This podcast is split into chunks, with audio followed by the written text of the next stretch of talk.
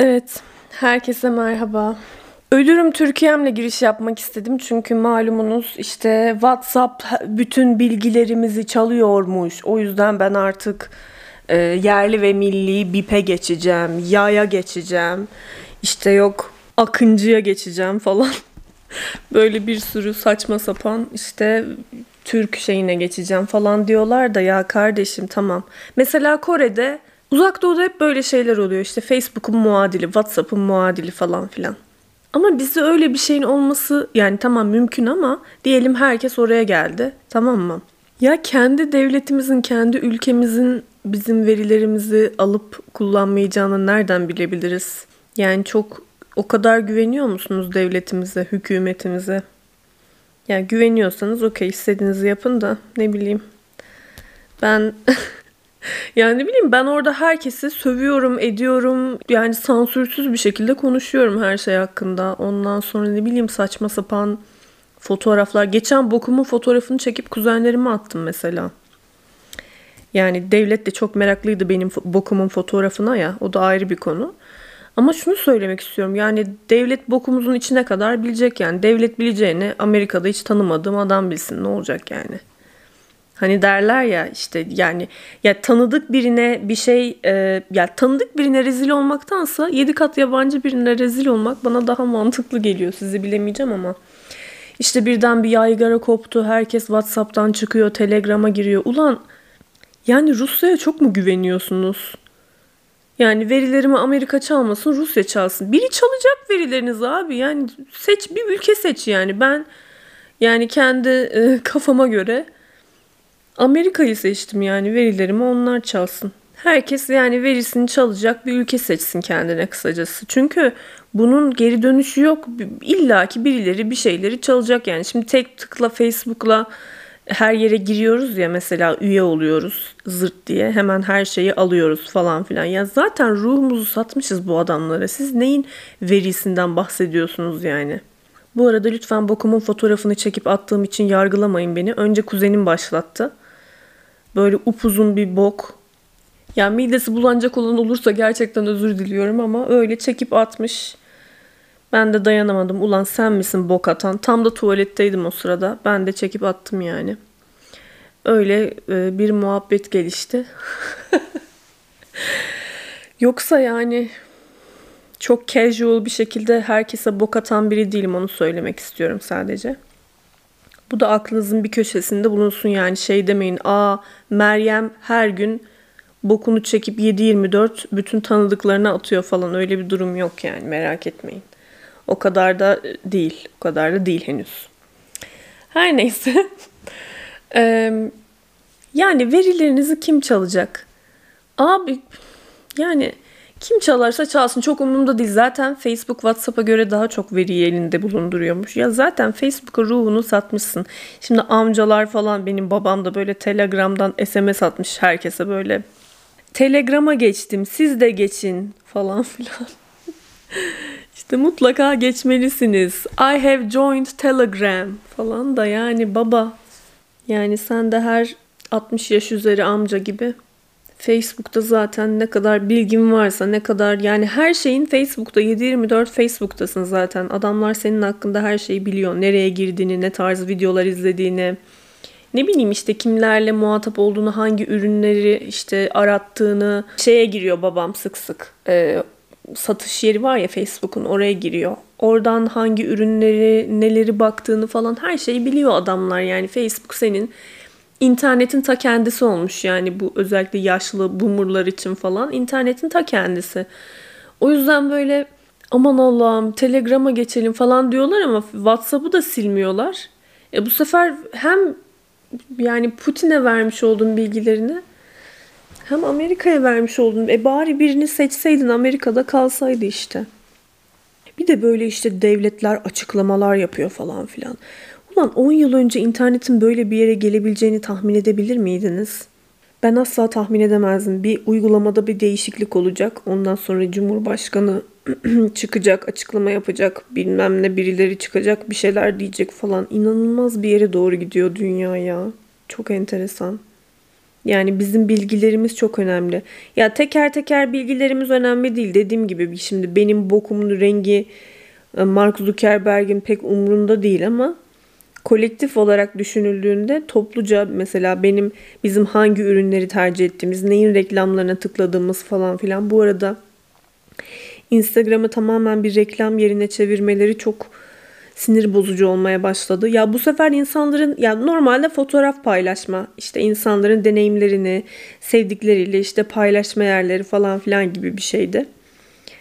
İyice bokunu çıkardılar. Marketi aşağı bildirim kısmına koydular. Bildirime basmak için ta parmaklarımı böyle yukarı kadar kaldırmak zorunda kalıyorum. O kadar büyük bir yük ki bu benim için, aman Allah'ım.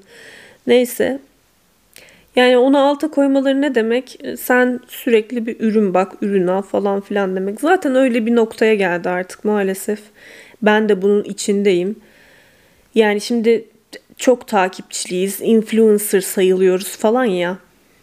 Yani insanlara bir şeyler öneriyoruz arada. Çünkü ben de bir insan olarak yaşıyorum ve yaşayan bir insan olarak belli ürünleri kullanıyorum yani. Kullandığım ürünleri de tavsiye ediyorum işte. Hani bu da bizim için para kazanmanın maalesef bir yolu. Keşke öyle olmasaydı. Keşke daha emeğimin karşılığını tak diye alabilseydim ve başka hiçbir iş koluna ihtiyacım olmasaydı ama böyle şeyler yapmak gerekebiliyor. Hani nasıl Patreon açarak bağış almak falan filan gibi. Instagram'da da ürün tavsiye etmek gerekiyor. Biz de bu hamster şeyinin bir parçasıyız yani. Ben bunun bir parçası olmaktan çok memnun ya da hoşnut değilim. Ama sonuçta kapitalizm olan bir dünyada yaşıyoruz ve işte bir şeyler almaya, bir şeyler satmaya yani yiyip içip sıçmaya nasıl mecbursak bunları da yapmaya mecbur olduğumuz için yani böyle bir dünyanın içinde yaşıyoruz maalesef.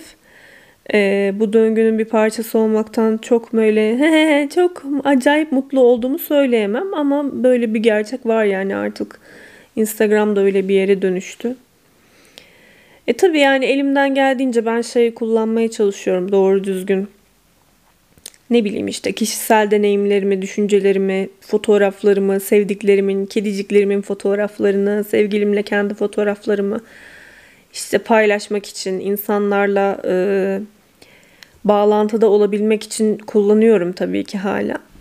Ama yani gerçekten bakıyorum önemli bir kısmı da öyle amaçlar için alış, satış, reklam falan. Zaten 2 gönderide bir reklam oluyor. Siz de biliyorsunuzdur.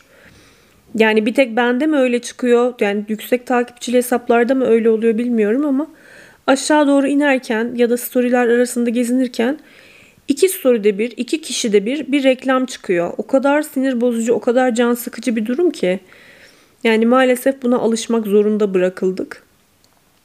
Şimdi YouTube'a da ben reklam koyuyorum. Para kazanmak için tabii ki bu da. Yani reklam koymaktan da çok hoşnut değilim. Hatta kendi kendime bir söz vermiştim YouTube'a başlarken. Çok sinir oluyordum. 10 dakikalık video yapıyorlardı. 3 dakikada bir reklam koyuyorlardı. Meryem sen asla 3 dakikada bir reklam koymayacaksın.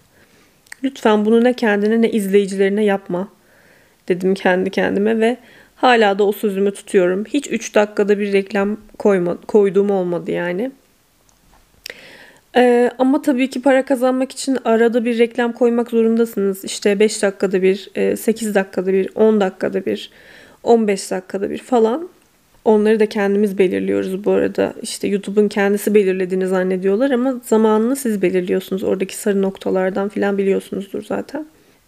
O kadar nefret ediyorum ki tamam reklam koyuyorum. İşte izlemek, maruz kalmak zorundasınız buna. Bunun için de çok üzgünüm. Ama kendi adıma konuşmak gerekirse ben o reklam deneyiminden o kadar çok nefret ediyorum ki premium'a da sırf o yüzden geçtim zaten. Yırtık da ondan çıkar gibi premium reklamı falan geliyordu. Ben de zaten Netflix'ten çok YouTube kullanıyorum bir şeyler izlemek için. Zaten izlediğim filmler hep eski filmler. İzlediğim diziler eski diziler. Vakit geçirmek için dinlediğim podcastler falan ya da işte true crime içerikleri olsun, komedi içerikleri olsun, Cody Ko, Curtis Conner, işte Danny Gonzales, Drew Gooden bunların hepsi YouTube'daki adamlar. Ben bu arada keşke şimdi adamlar dedim ama keşke kadın komedyenler de olsaydı böyle ya. Sinir oldum şu anda 4 tane adam takip ettiğim için. Yani hiç kadın ismi saymadım size. Sinir oldum kendime. Neyse. Emilia Fart'ı falan da sayabiliriz ama dediğim gibi şimdi ben ya bu tarz içerikler yapan en sevdiğim 4 kişiyi saydım işte, ne yapayım yani. Neyse, bütün tükettiğim içerikler YouTube'da olduğum için, şarkıları da YouTube'dan dinlediğim için dedim ben bu Spotify'ı kapatayım en iyisi. Tam kötü olacak, şarkı, güzel playlistler falan öneremeyecekler işte, ya da ne bileyim yıl sonunda herkes böyle paylaşıyor ya bir şeyler. Şunu dinledin, bunu dinledin falan filan gibi o listelere katılamayacaksın belki. Ama olsun yani, ne yapalım, onun da yani para birikti yani, fazla para harcamak istemiyorsan bunun yolu budur. YouTube'a belli bir miktar para bayılacaksın. Spotify'dan çekeceksin üyeliğini. Netflix'ten de çekerdim ben de. Fatih'le kullandığımız için aslında çekmiyorum. Bir de arada bir şeyler yani girip mesela yemek yerken random bir şey izleyebiliyorum bazen falan. İşte dediğim gibi o kadar çok nefret ediyorum ki bu reklam olaylarından. YouTube'u reklamsız yaptım kendi adıma. En azından 3 dakikada bir, 5 dakikada bir gözüme bir şeyler sokulmadan keyifli bir şeyler yapabiliyorum. Bir şeyler tüketebiliyorum, bir şeyler izleyebiliyorum. Ama bilmiyorum ya, sanki böyle bu da kalkacak, bu da elimizden alınacakmış ve böyle bütün dünya, her yer reklam olacakmış gibi hissediyorum. Çok sinir bozucu gerçekten. Bu arada YouTube öğrencilere çok uygun, 10 lira galiba. O yüzden biraz da zaten Spotify'dan çıktım. Spotify biraz daha pahalıydı sanırım. Ama dediğim gibi yani sonuç olarak reklam izlememek, reklama maruz kalmamak, en azından seçtiğiniz platformlarda tamam imkanı var böyle bir şeyin, ama uzun vadede kullandığınız sosyal medyada işte kullandığınız her yani imkansız gibi bir şey, dışarı çıktığınızda bile zaten görüyorsunuz. Reklamsız bir gün geçirmek imkansız zaten. Ve o yüzden yani veriler de çok önemli. İnsanlar neyi seviyor? İşte onun reklamını verelim ve daha çok para kazanalım falan gibi. Bu da bizi bu noktaya getiriyor işte. Verilerimiz çok önemli. Ne yapacağız, ne edeceğiz? Ama işte dediğim gibi yani dünya o kadar değişti ki artık bunu kontrol etmenin imkanı yok. Yani o zaman internet kullanmayacaksın ya da ne bileyim akıllı telefon kullanmayacaksın. Ya bir şekilde kendini soyutlaman gerekiyor ya da işte artık ruhunu satman gerekiyor. Yani yapacak bir şey yok aslında. Bu bizim kontrolümüzün dışında, biraz onu söylemek istiyorum aslında. Şimdi millet şeyi yapıyor ya o kadar. Yok nereye geçeceğiz, ne yapacağız şimdi falan, hani yapacak bir şeyiniz yok abi, devam. Devam ke.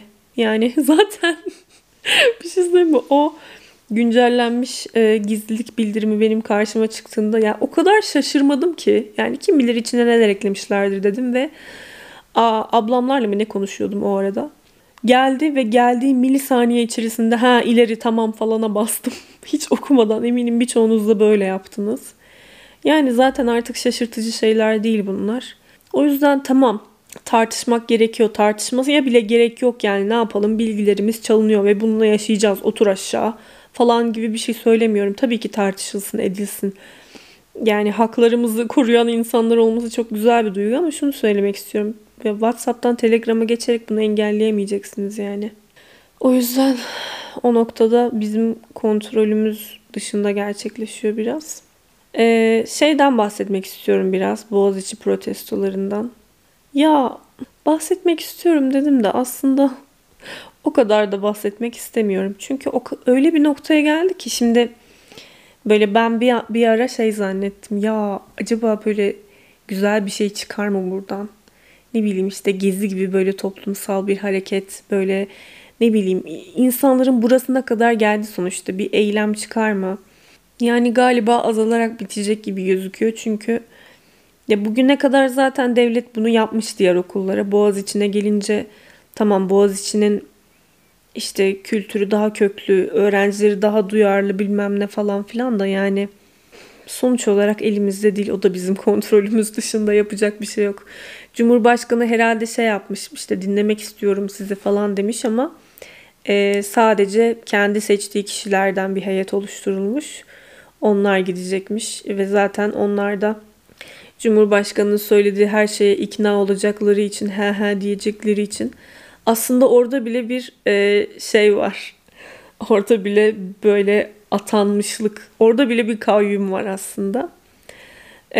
O yüzden yani bu sistemde de zaten hani nasıl söylemiştim az önce, işte kapitalist sistemde internetin var olduğu, reklamlarına hayatımızın bir parçası olduğu sistemde verilerimizin çalınmaması ve kullanılmaması gibi bir ihtimal söz konusu değilse de başkanlık sisteminde Cumhurbaşkanı'nın onayı olmayan, Cumhurbaşkanı'nın izin vermediği herhangi bir şeyin gerçekleşmesi mümkün değil maalesef. O ne isterse o oluyor yani, bu sistem böyle bir sistem. O noktada da biraz elimiz kolumuz bağlı. Ya çok ümitsiz konuşmak istemezdim. Yani ben çok ümitliydim. Hala çok ümitliyim. Hala güzel bir şeyler çıkacağına inanıyorum. İnanmak istiyorum. Ama yani soğuk bir gerçeklik var. Ondan da bahsetmek istedim size aslında. Geçen podcast'te Olay TV'nin kapanma dedikoduları vardı. Ondan önce çekmiştim o bölümü.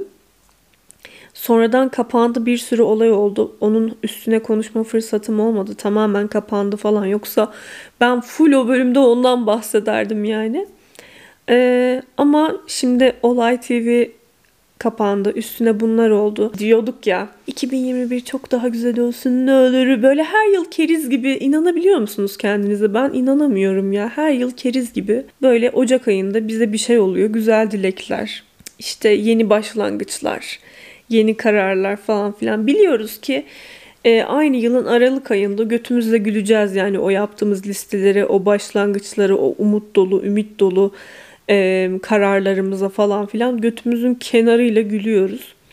Ama yine de bir şekilde bunu yapmaya devam ediyoruz. Çünkü umut fakırın ekmeği olduğu için yani yapacak bir şeyimiz yok. Umut etmek, ümit etmek ve o şekilde ilerlemek zorundayız. Çünkü hayal kuramayan, ümit edemeyen bir insan zaten neden yaşasın, değil mi? Yani yaşamanın hiçbir anlamı kalmıyor. O yüzden keriz gibi her yıl çıkıyoruz. Şunu yapacağım, bunu yapacağım. Bak 2020 kötü geçti ama 2021 çok güzel geçecek falan. Geldi 2021, ne oldu? Daha ilk 10 gününde. Ayın kaçı şu anda onu bile bilmiyorum. Ayın 10'u, evet. İlk 10 günde bile yani neler neler oldu, neler neler sığdırılabiliyormuş. Amerika'nın Beyaz Saray mı, Kapitol mü artık, o sağcı çomarlar girmiş oraya falan suratlarını boyayıp. Allah'ım, bir de o gerizekalı adama düşenler beni sinir etti ya. Yok işte bizon kafasına şey böyle takmış, tüylü bir şeyler, boynuz falan filan. Abi Akıncı tayfa işte, yani onların Akıncı tayfası, tamam genetik olarak bizden daha şanslılar ama bu yine de we just want Trump back. We just want our democracy back. Diddly diddly o falan gibi konuşan adamlardan oluştuğunu bilmiyoruz sanki. Hani burada olsaydılar demokrasi nöbeti tutuyoruz biz 15 Temmuz falan o tarz insanlar işte ya. Yani aynı şey. Gidip aşık oluyorsunuz da yani. Akıncı da çok komik bir kelime değil mi? Ay. Her şey için bunu kullanacağım artık. Çomar yerine Akıncı tayfa diyeceğim. Çok komiğime gidiyor çünkü nedense. Aklıma şey geliyor, o Akıncı dizisindeki o baş kahraman. Adı ne bilmiyorum. Akıncı mı adı? İşte gerçek adını bilmiyorum. Onun o eğri büğrü gözüne taktıkları acayip, yani kim tasarladı artık bilmiyorum. O maske geliyor aklıma ve çok komiğime gidiyor. O yüzden Akıncı kelimesi bundan sonra çomarları tabir etmek için lügatımda yer alacaktır. Bence sizinkinde de yer alsın. Neyse. Nelerden bahsettik? Boğaziçi, Olay TV, Kapitol'ün işgali falan. Bu arada Allah'ım ya, bilmiyorum abi ya. Öf, yani şimdi koskoca Amerika, adamların dağları var lan. Şimdi komplo teorisi diyeceksiniz ama gerçekten öyle değil. Adamlar hani ülkede işte bir nükleer bir saldırı olduğunda, başka bir şey olduğunda falan Amerikan başkanının ve önemli kişilerin sığınacağı, özel böyle kimsenin gitmediği ya da çoğu kişinin bilmediği böyle dağlık alanlar falan var. Oralarda sığınaklar falan var ve bu yani bayağı açık, yani komplo teorisi değil, bilinen bir bilgi yani. Sonuç olarak adamlar yani böyle bir sürü gerizekalı Akıncı gittiler işte Nancy Pelosi'nin ofisine falan giriyorlar. Maillerine kadar açıyorlar. Bu insanların sanki hiçbir korunma şeyi yok da yani sanki Amerika değil anasını satayım. Tunceli falan orası. Bütün devlet dairelerinize elinizi kolunuzu sallaya sallaya kimse bir şey demeden girebiliyorsunuz. Böyle çok halk merkezli bir yaklaşım var falan da o yüzden girdiler o şekilde. Kimse de bu konuda hiçbir şey yapmadı. Çok enteresan geliyor ya bana. Çok yani koskoca Amerika'da filmlerde bile böyle bir yere girmeden işte bir devlet dairesine ya da FBI, CIA falan filan tarzı yerlere girmeden böyle gözünün bile retinasının şeyini alan falan böyle bir sürü şey kodlayıp girdiğin falan yerlere dangır dungur girdi çomarlar. Bilmiyorum ya. Öf, çok acayip saçma sapan işler işte. Ay öyle. Neyse şimdi turuncu üniformalı fotoğrafları çıktı. Hepsinin hapse girmişler falan. Ya bilmiyorum ya garip garip işler. Ben de podcast'im olduğu için her konu hakkında yorum yapacağım ya bu konu hakkında da yorum yapmadan edemedim yani. Saçma sapan Alex Jones gibi böyle komplo teorisyenliği yapmak istemiyorum ama bilmiyorum işte bana çok garip geldi. Acaba beyaz oldukları için mi böyle çok yaygara kopmadı bilmiyorum ama hani böyle çomar tayfa olur ya işte böyle polis onlara hiç mesela polis bir gazeteciyi ya da bir işte düşünce suçu işlemiş birini yaka paça böyle yerlerde sürüye sürüye götürür. Ama böyle tecavüzcüyü, katili falan filan böyle gayet normal bir şekilde böyle kelepçesiz falan bir şekilde götürür ya. Orada da polisler böyle o tayfayla böyle selfie filan çekilmişler, fotoğraflar filan aman üf. Aptal aptal işler ya yemin ederim var ya böyle kafa yormaya bile gerek yok artık. 2021'de ne olacaksa olsun. 2020'den sonra yani dünya olarak çok hareketli. Ya zaten 2016'dan sonra hatırlıyorsanız 2016'da berbat bir yıldı. 2016'dan itibaren dünyanın böyle bir düşüşe geçtiğini ve ya tabii ki 3. Dünya Savaşı muhabbeti falan çıkar ya her zaman. Ya öyle bir şey olmasa bile böyle çok hareketli yıllar geçirdiğimizi düşünüyorum ve her yılda bence biraz daha küresel ısınmayla falan da biraz daha böyle hareketli olacak. Biraz daha böyle mesela her gün ayrı bir olay olacak. Her gün onu konuşacağız falan filan. Zaten buranın gündemi yeterince bizi meşgul etmiyormuş gibi. Bir de böyle saçmalıklarla uğraşacağız falan. Yani o yüzden ben gelecek olan her şeye hazırım. Ya tek istediğim şu korona bitsin Allah aşkına.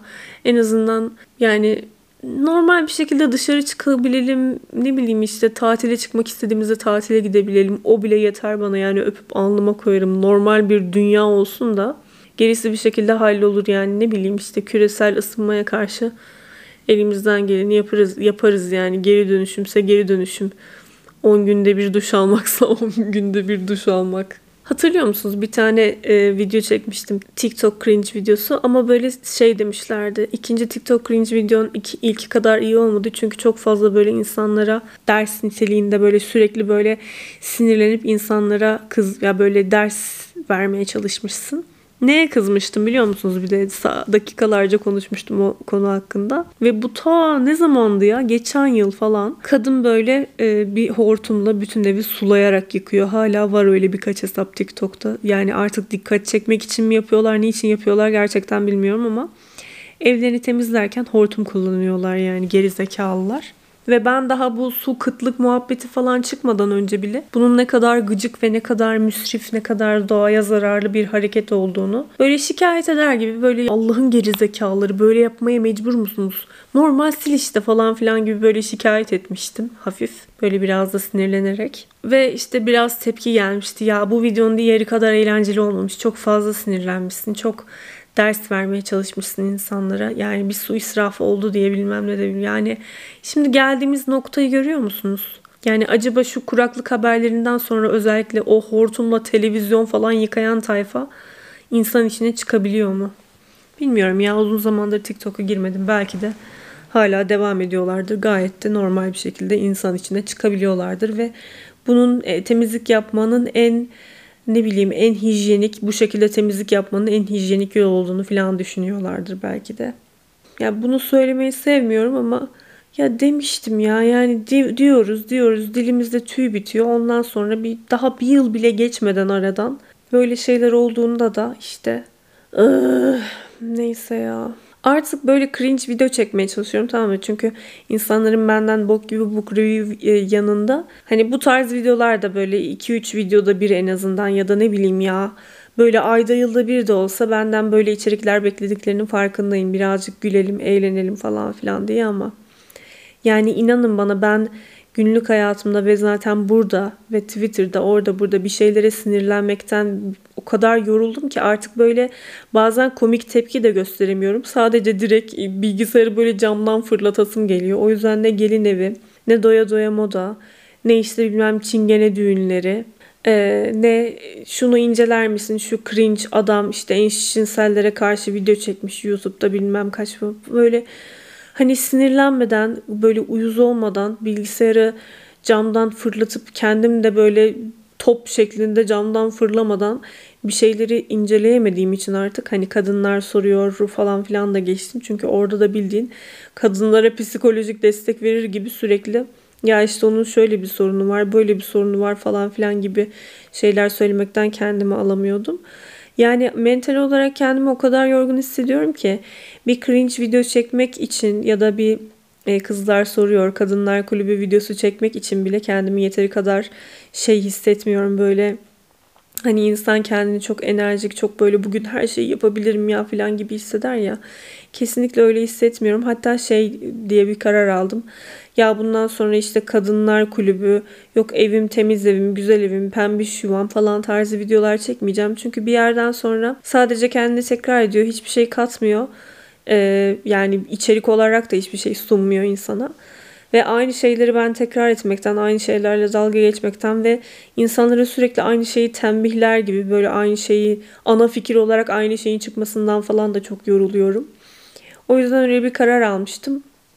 Bilmiyorum ama belki kararım değişebilir. Belki birkaç ay sonra kafam daha yerinde olur. Derim ki ya ben şu cringe içeriği çekeceğim falan filan, ama şu an için gerçekten ya tamam, mesela çekerim. Şeyi çok uzun zamandır yapmak istiyorum. Zaten sizinle böyle Yeşilçam videolarını inceleyip değerlendirmeyi falan çok istiyorum. Ama şöyle bir durum var. Şimdi o film inceleme videolarını editlemek inanılmaz zor olacak. Ve normalde böyle şeyler yapan kanallar bunun videoları haftada bir ya da 2 haftada bir çıkarıyorlar. Ama insanlar bana hem şey diyorlar, her gün video at, her gün podcast at, her gün şunu yap, her gün bunu yap. Hem de işte film incelemesi yap, onu yap, bunu yap. Yani ben böyle çok detaylı, çok güzel bir şekilde edit, yani böyle komikli, momikli falan edit yapıp o film incelemesini, yani hani 2 günde bir, 3 günde bir video çıkması öyle değil. Yani bir seçim olması gerekiyor arada. Quality, quantity. Yani ya kaliteli içerik olacak ve az çıkacak. İşte haftada bir, 2 haftada bir falan çıkacak. Ya da az kaliteli, yani nispeten daha az uğraşılmış videolar olacak ama çıkacak yani. Sürekli çıkacak. 3 günde bir, 5 günde bir çıkacak yani. Yani insanlar hem quality hem quantity isteyince o zaman ben bir insan olarak yetemiyorum. Yani ben bir noktada sıkışıyorum. Demek istiyorum ki yani hem çok güzel editler yapmam bekleniyor, hem böyle çok müthiş videolar çıkarmam bekleniyor, hem de çok sık bunları çıkarmam bekleniyor. Ya böyle, ya çok ideal bir dünyada mümkün olabilirdi. Benim her işimi başkası yapacak, yani tabiri caizse donumu bile başkası değiştirecek ki ben böyle bütün gün sadece böyle bir makine gibi video çekeceğim, video editleyeceğim. Hatta editimi bile başkası yapacak falan filan. Yani ideal bir dünyada böyle bir şey mümkün ama maalesef böyle normal bir dünyada, benim normal yaşadığım bir dünyada quantity, quality arasında insanların seçim yapması gerekiyor. Ve ben şimdi bu seçimi size bırakıyorum. Şöyle bir şey var kafamda. Biliyorum bu arada beni dinleyenler, izleyenler çoğu zaman benim videolarımı, kanalımı da takip eden kişiler zaten. Bazen çıkıyor biliyor musunuz ama arada. Şimdi bu Birdcast kanalı çok, bir de belki podcastlerde de çıkıyordur, önerilenlerde bilemiyorum. Şimdi çok kısa zamanda çok fazla kişi dinlemeye başladı. Çok fazla takipçi falan kazandı ya. Bir anda böyle insanların önerilerinde çıkıyor ve insanlar what the fuck? Yani Burtkess ne? Neden bu kişi sadece ağzını oynatan bir animasyonla bir şeyler anlatıyor? Ne bu? Bu kim ya? Falan oluyorlar. Başta zaten yani bunu öngörememiştim. Şimdi onun önlemini aldım. Mesela ana kanalımı, işte Kazıklı Maria kanalını direkt Burtkess'in o ilk sayfasına linkledim falan filan. Hani artık onu yaptım ama biliyorum ki burayı dinleyenlerin birçoğu, hepsi olmasa bile, çünkü direkt Birdcast'ten gelenler de var. Çok enteresan bir şekilde bunu hiç tahmin etmiyordum ama o şekilde gelenler de var. Çoğunuz ana kanaldansınız biliyorum ve o yüzden podcast'i de dinliyorsunuz. Benim içerik, yani eğer 4. podcast'e geldiyseniz zaten ve podcast'in bu dakikasına kadar geldiyseniz herhalde beni dinlemekten artık hoşlandığınızı çıkarabilirim izninizle herhalde. O zaman bu özel soruyu size sormak istiyorum. Bunu burada böyle podcast'in bir kısmına gömülmüş bir hediye olarak düşünün sizin için. Quantity mi, yani sayı mı önemli, quality mi, yoksa kaliteli içerik mi? Bunun seçimini size bırakmak istiyorum. Eğer derseniz ki hayır kardeşim biz kaliteli içerik istemiyoruz, sen her gün bas böyle osur ve video çek, yani hiç umurumuzda değil, yeter ki sürekli video at falan derseniz tamam lan diyeceğim. Yani 3 günde bir, bundan sonra 2 günde bir, 3 günde bir video. Ama kalite derseniz o zaman iş değişecek. Ben diyeceğim ki kardeşim süper videolar yapacağım ama haftada bir, yani maalesef böyle bir durum olacak. Haftada bir video, bir podcast. Hatta şöyle düşündüm. Ya ben de tabii ki kaliteli içerik üretmek ve daha az üretmek istiyorum. Yani o kaliteli içeriklere odaklanmak için. Bir video, bir podcast ve bir canlı yayın olarak düşündüm. Canlı yayınlarda film incelemesidir, oyundur falan, bu tarz şeyler yapabiliriz. Bir videoda zaten normal video olur. Podcast'ı zaten her hafta geliyor. Gördüğünüz gibi bakın. Pazar gününe bile koysam sözümde duruyorum. Kesinlikle her hafta bir ay boyunca bunu yapabildim ya. Yani tebrik edin beni, gerçekten kendimi tebrik ediyorum. Sonunda verdiğim bir sözle durmayı başarabildim. İşte ben bunun ayarını yapamadığım için, yani içerik kalitesi mi yoksa sayı mı? Bunun kararını kendim veremediğim için ve insanlar sürekli beni itekledikleri için, biri böyle oraya çekmeye çalışıyor. Yani Meryem niye şöyle içerik yapmıyorsun? Biri o tarafa çekmeye çalışıyor. Yani Meryem niye sık video atmıyorsun falan, böyle kendimi parçalanmış gibi hissediyordum. Ama artık yani bunun yeni yılla beraber bazı şeyler değişti bende bu arada. Zaten Aralık'ta ilk podcast'a başladığımda demiştim, hatırlıyorsanız, insanın bazen kendi kendine tokatlaması gerekiyor falan diye. Kendi kendimi tokatladım ve öyle bir sonuç çıktı ortaya. Böyle bir sonuç çıktı ortaya. Tamam, podcast gelecek her hafta. Onda herhangi bir sorun yok. Ama önemli bir sorun ve önemli bir soru var aslında ortada. Bu da ya video sayısı ya da kalite. Bunun kararını beraber vermemiz gerekiyor. Benim oyum tabii ki kaliteli içerikten yana ve daha az yapmaktan yana. Ya daha az derken bu arada yani düzensiz olmayacak. Bunu söylemeye çalışıyorum aslında. Düzenli, haftada bir. Hani her hafta gelecek. Haftada bir olacak ama her hafta gelecek. Öyle yok yan yattı, çamura battı falan filan olmayacak. Tıpkı bu podcast gibi. Ama işte gerçekten parçalandığımı hissediyordum. Yeni yılda yeni kararlar verince bu dank etti. Ya kardeşim hangisi isteniyor? Ben artık böyle bir insanlara sormalıyım ve artık demokraside çareler tükenmez. Hangisi daha ağır basarsa ona göre hareket etmeliyim diye düşünüyorum. Böyle bir çözüm buldum. Artık ne düşünürsünüz bilemiyorum. Çünkü yani beklenti de çok önemli. Şimdi benim kendimden beklentim, izleyicilerim benden beklentileri. Ben kendimi hep her şey için zorlamaya çalışıyorum. Bu sefer çok böyle stres oluyorum falan. Çok saçma şeyler çıkıyor ortaya. O yüzden böyle bir noktaya geldim. Yani bir dönüm noktasına geldim. Bu noktada da sizlerin görüşleri tabii ki çok önemli benim için. Bu da yani nereden çıktı bilmiyorum. Şimdi ben normalde bunu daha başka bir yerden yapmak istiyordum ama en mantıklısı aslında buradan yapmak, buradan sormak yani. O yüzden bence en iyisi böylesi. Bu arada yarın için çok heyecanlıyım. Ya biliyor musunuz benim bu kısırlaştırma olaylarım hep Ocak ayına denk geliyor. Geçen yıl Ocak ayında çöreği kısırlaştırmaya karar vermiştik ve sonra kısırlaştırma operasyonu sonrası komplikasyonlardan dolayı kaybetmiştik onu. Haftaya Perşembe günü ölüm yıl dönümü. O gün ne yapacağım gerçekten bilemiyorum. Çok zor bir gün olacak benim için ama kısırlaştırmalarım bu döneme denk geliyor ve şimdi 404 hafiften böyle bir tıkanlanmaya başladı. Böyle artık yerinde durmuyor. Mır gezip duruyor orada burada. Fark ediyorum yani. Yani kızgınlaşmaya gidecek olan hayvan böyle bir ağzı durmamaya başlıyor. Yani böyle konuşuyor. Hani ağzı olsa anlatırdı size, ya kardeşim benim çiftleşmem lazım, şu kapıyı açar mısın rica etsem falan gibi. Konuşup duruyor yani, miyavlayıp duruyor. Yani yürürken bile bir hayvan adım atarken bile ses çıkarır mı ya? Böyle yürüyor. Bir yere yürürken böyle yürüyor hayvan. Neyse iyice konuşmaya başladı. İlk geldiğinde miyavlamayı bile bilmiyordu. Acayip konuşmaya başladı. Ve sonra artık yavaş yavaş anlıyordum ben bunu ve kısırlaştırma olaylarını araştırıyordum. Nerede yaptıracağım, nasıl yaptıracağım, fiyat alıyordum bir yerlerden falan derken bu beyefendi Pankek Hanım'ın ensesini ısırmaya başladı ve arkasına geçmeye falan başladı böyle. Çiftleşme pozisyonuna falan geçmeye başladı. İyice tabii sinirlendim çünkü Pankek'in canı acıyor. Bırakmıyor biliyor musunuz? Yani normalde böyle bir alkış yapsak ya da bir hey ho falan yapsak hemen, ya da böyle parmaklarımızı şıklatsak hemen ikisi de böyle ışık hızıyla evin bir köşesine, biri bir köşesine kaçıyordu yani. Yani alkış yapıyorum böyle ki götümü yırttım resmen, orada haka dansı yapmadığım kaldı bir. Ama beyefendi hiç taviz vermiyor. Artık en son böyle parmağımı dişlerinin arasına sıkıştırıyorum ki en azından parmağımı ısırsın, ensesini bıraksın hayvanın diye. Hep yara oldu ensesi biliyor musunuz? Sinir oldum ya.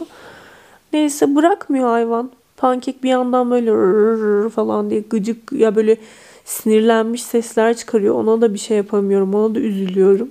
Neyse en son dedim ki ya bari dedim poposunu elleyeyim rahatsız olur. Hani o alt kısmını elleyeyim rahatsız olur. Oradan artık yapmayı bırakır falan diye düşündüm. Abi poposunu bir elleyeyim dedim. Elim pipisine denk geldi. Aman Allah'ım. Bunu yaşamak zorunda mıydım ya? Resmen 404 beyin pipisine elim temas etti ve böyle ıslak bir şeyler artık bilmiyorum çiş mi bunlar, bir de yer işaretliyorlar falan biliyorsunuz ya, henüz onu Allah'a şükür hiç yapmadı da ya biz işaretlediler mi o sidik kokusu yıllar boyunca oradan çıkmıyormuş yani. İnanılmaz bir şey. Bunların anal keseleri varmış, oradan koku salgılıyorlarmış böyle kokarca gibi falan. İnanamıyorum yani gerçekten. Yani dişi kediler bir yere kadar anlıyordum ama erkek ilk kez başıma geliyor. Ve yarına randevu aldık işte sonunda. Sabah 6'da bir şeyler yemeyi bırakacak ve 2'de operasyona alınacak. 1'de falan götüreceğim. Yani 1.30 gibi falan götürmem lazım. Ve şeyi düşünüyorum ya. Yani biz de mesela bir ameliyata girmeden, hatta böyle kanımız bile alınmadan önce çok heyecanlanırız. Böyle bir şey yememişizdir falan filan. Böyle bir operasyona bir şey. Yani toplum önünde konuşmadan önce bile inanılmaz heyecanlanırız. Hayvanların bundan haberi yok. O gün ameliyat olmaya gidiyorlar ve çörek de öyle hissediyordu ve bana sonsuz güveniyordu. Ve ben ne yaptım? Onun güvenini yerle bir ettim yani. Ya tabii ki benim elimden bir şey gelmiyordu. Veteriner hatasından dolayı oldu ama o bana sonsuz bir şekilde güvendi. Hatta yanına gittiğimde bile, o hasta olduktan sonra yanına gittiğimde bile mırlamaya çalışıyordu falan. Yani bana sonsuz güveniyordu. Beni çok seviyordu. Yani evet ben bilemezdim o veterinerin batıracağını. Çok tecrübesizdim.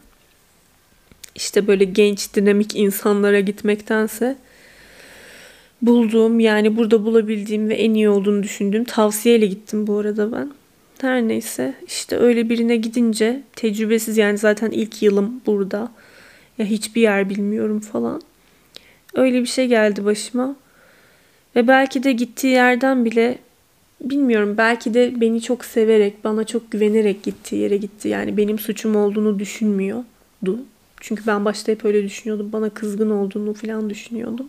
Ama yani o öyle düşününce kahroluyorum biliyor musunuz? Ben mesela annem babam beni bir ameliyata bir yere hazırlayacak. Ben böyle kalbim ata kalbim çarpa o ameliyata gireceğim. Korku içinde güvendiğim tek kişi annem babam.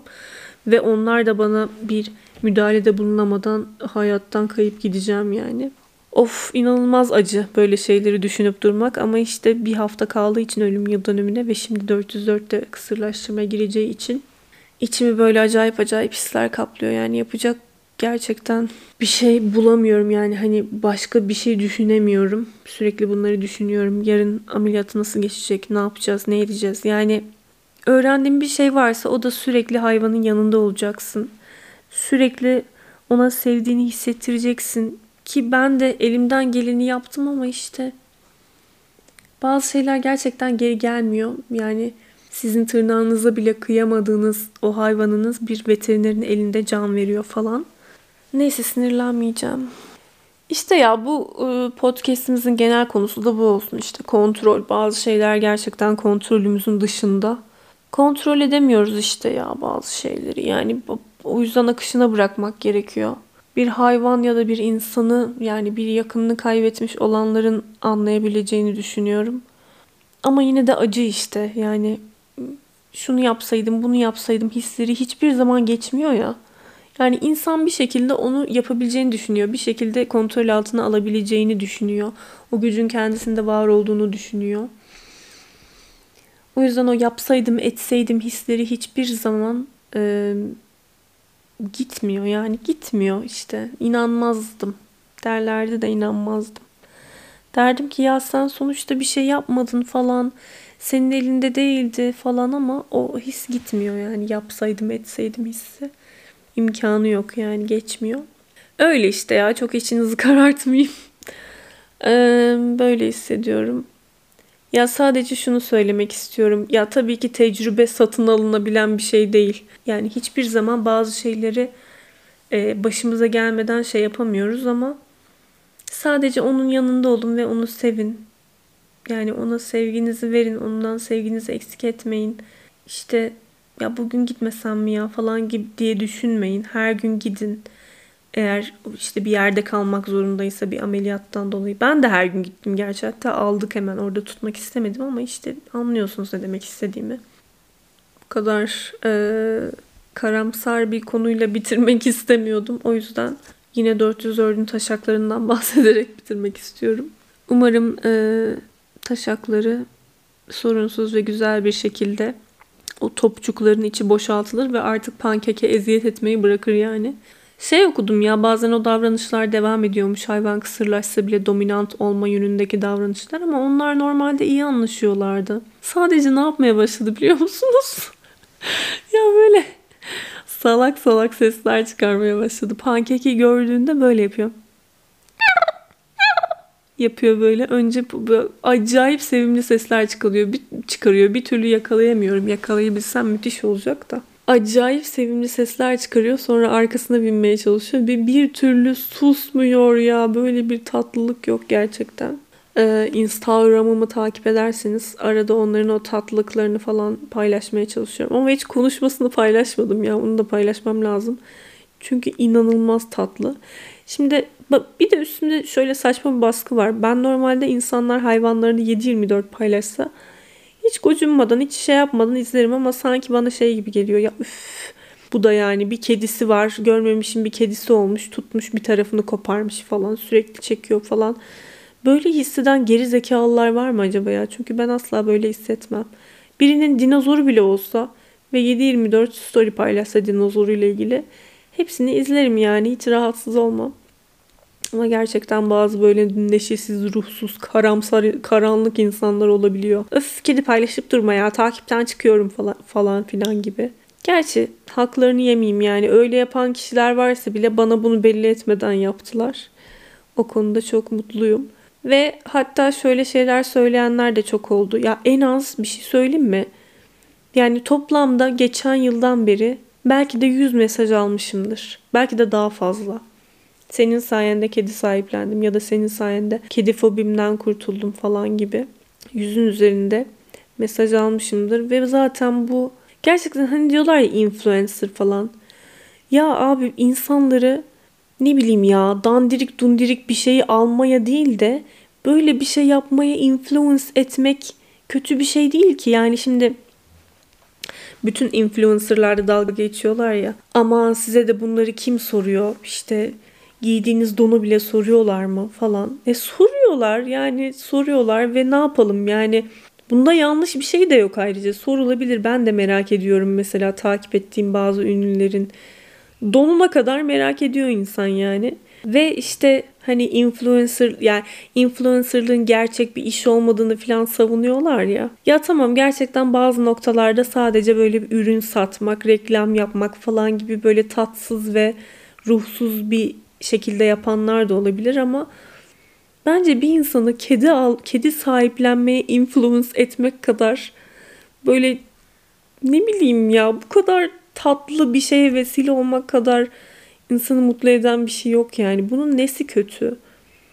Yani influencer olmak her zaman arkadaşlar şunu kaydırın ve bunu alın, götüme bunu sokuyorum falan, yani bu değil ki. Kim bilir başka ne güzel şeylere influence etmişimdir insanları. Onu düşünüp mutlu oluyorum. Mesela kek fotoğrafı paylaştığımda, kek yaptığımda ya da işte o kek videosunu paylaşmıştım ya. O kadar çok insan kek yapıyor ki mesela canı çekip, ben de o gün birinden görüyorum bir şey. Canım elmalı kurabiye görüyorum birinde. Sonra canım çekiyor, kendim de yapıyorum.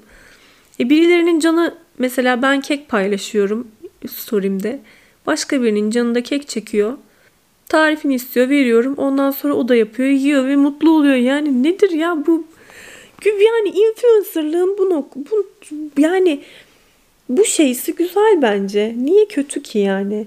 Niye kötü olsun? Bir insana kedi sahiplenmeye, kek yapmaya ya da işte ne bileyim işte çizgi roman okumaya falan influence etmek, aman bunlar da köle falan, yani bunun ötesinde bir şey bence ya. Bilmiyorum siz ne düşünüyorsunuz ama bence o kadar da kötü değil yani ya. Gerçek bir iş değil. Yattıkları yerden kazanıyor Hakan Epcan. Aman Allah'ım ya. Neyse ya. Aslında var ya, bu podcast'te birkaç kişi hakkında konuşacaktım ama yine lafı uzattım. Kimseye gerek kalmadan podcast'i bitirmeyi başardım. Durun not alayım bir kenara. Hakan Epcan'dan bahsedeceğim size. Allah, bir podcast'ı ona ayırabilirim. Öyle dedikodusunu yapacağız ki inanamayacaksınız. Neyse, bence bugün yeterince konuştuk. Ben artık yavaş yavaş kaçan Zillaoviç. Of ya, aklıma bir sürü güzel şarkı gelmişti, tamam mı? Sonra buraya gelince hepsini unuttum. Yine aptal bir şarkı söyledim. Her podcast'in başında, her bölümün başında şarkı söyleyeceğim gibi bir kural koymuştum ya. Yani hiç güzel şarkı söyleyemiyorum. Daha düşüneceğim ve daha güzel bir şarkı bulacağım haftaki podcast'te. Onu da size bildirmek istiyorum buradan. Neyse, öpüyorum hepinizi. Haftaya görüşmek üzere. Kendinize çok iyi bakın. Bakın, bir aydır süper götürüyorum. Nazar değmesin. Maşallah. Barekallah. Ay, kediciyi uyandırdım tükürerek. Tamam aşkım, uyu bebeğim. Ben birazcık kedimi öpeyim ve sizi kafanızın içindeki uğultuyla baş başa bırakıyorum.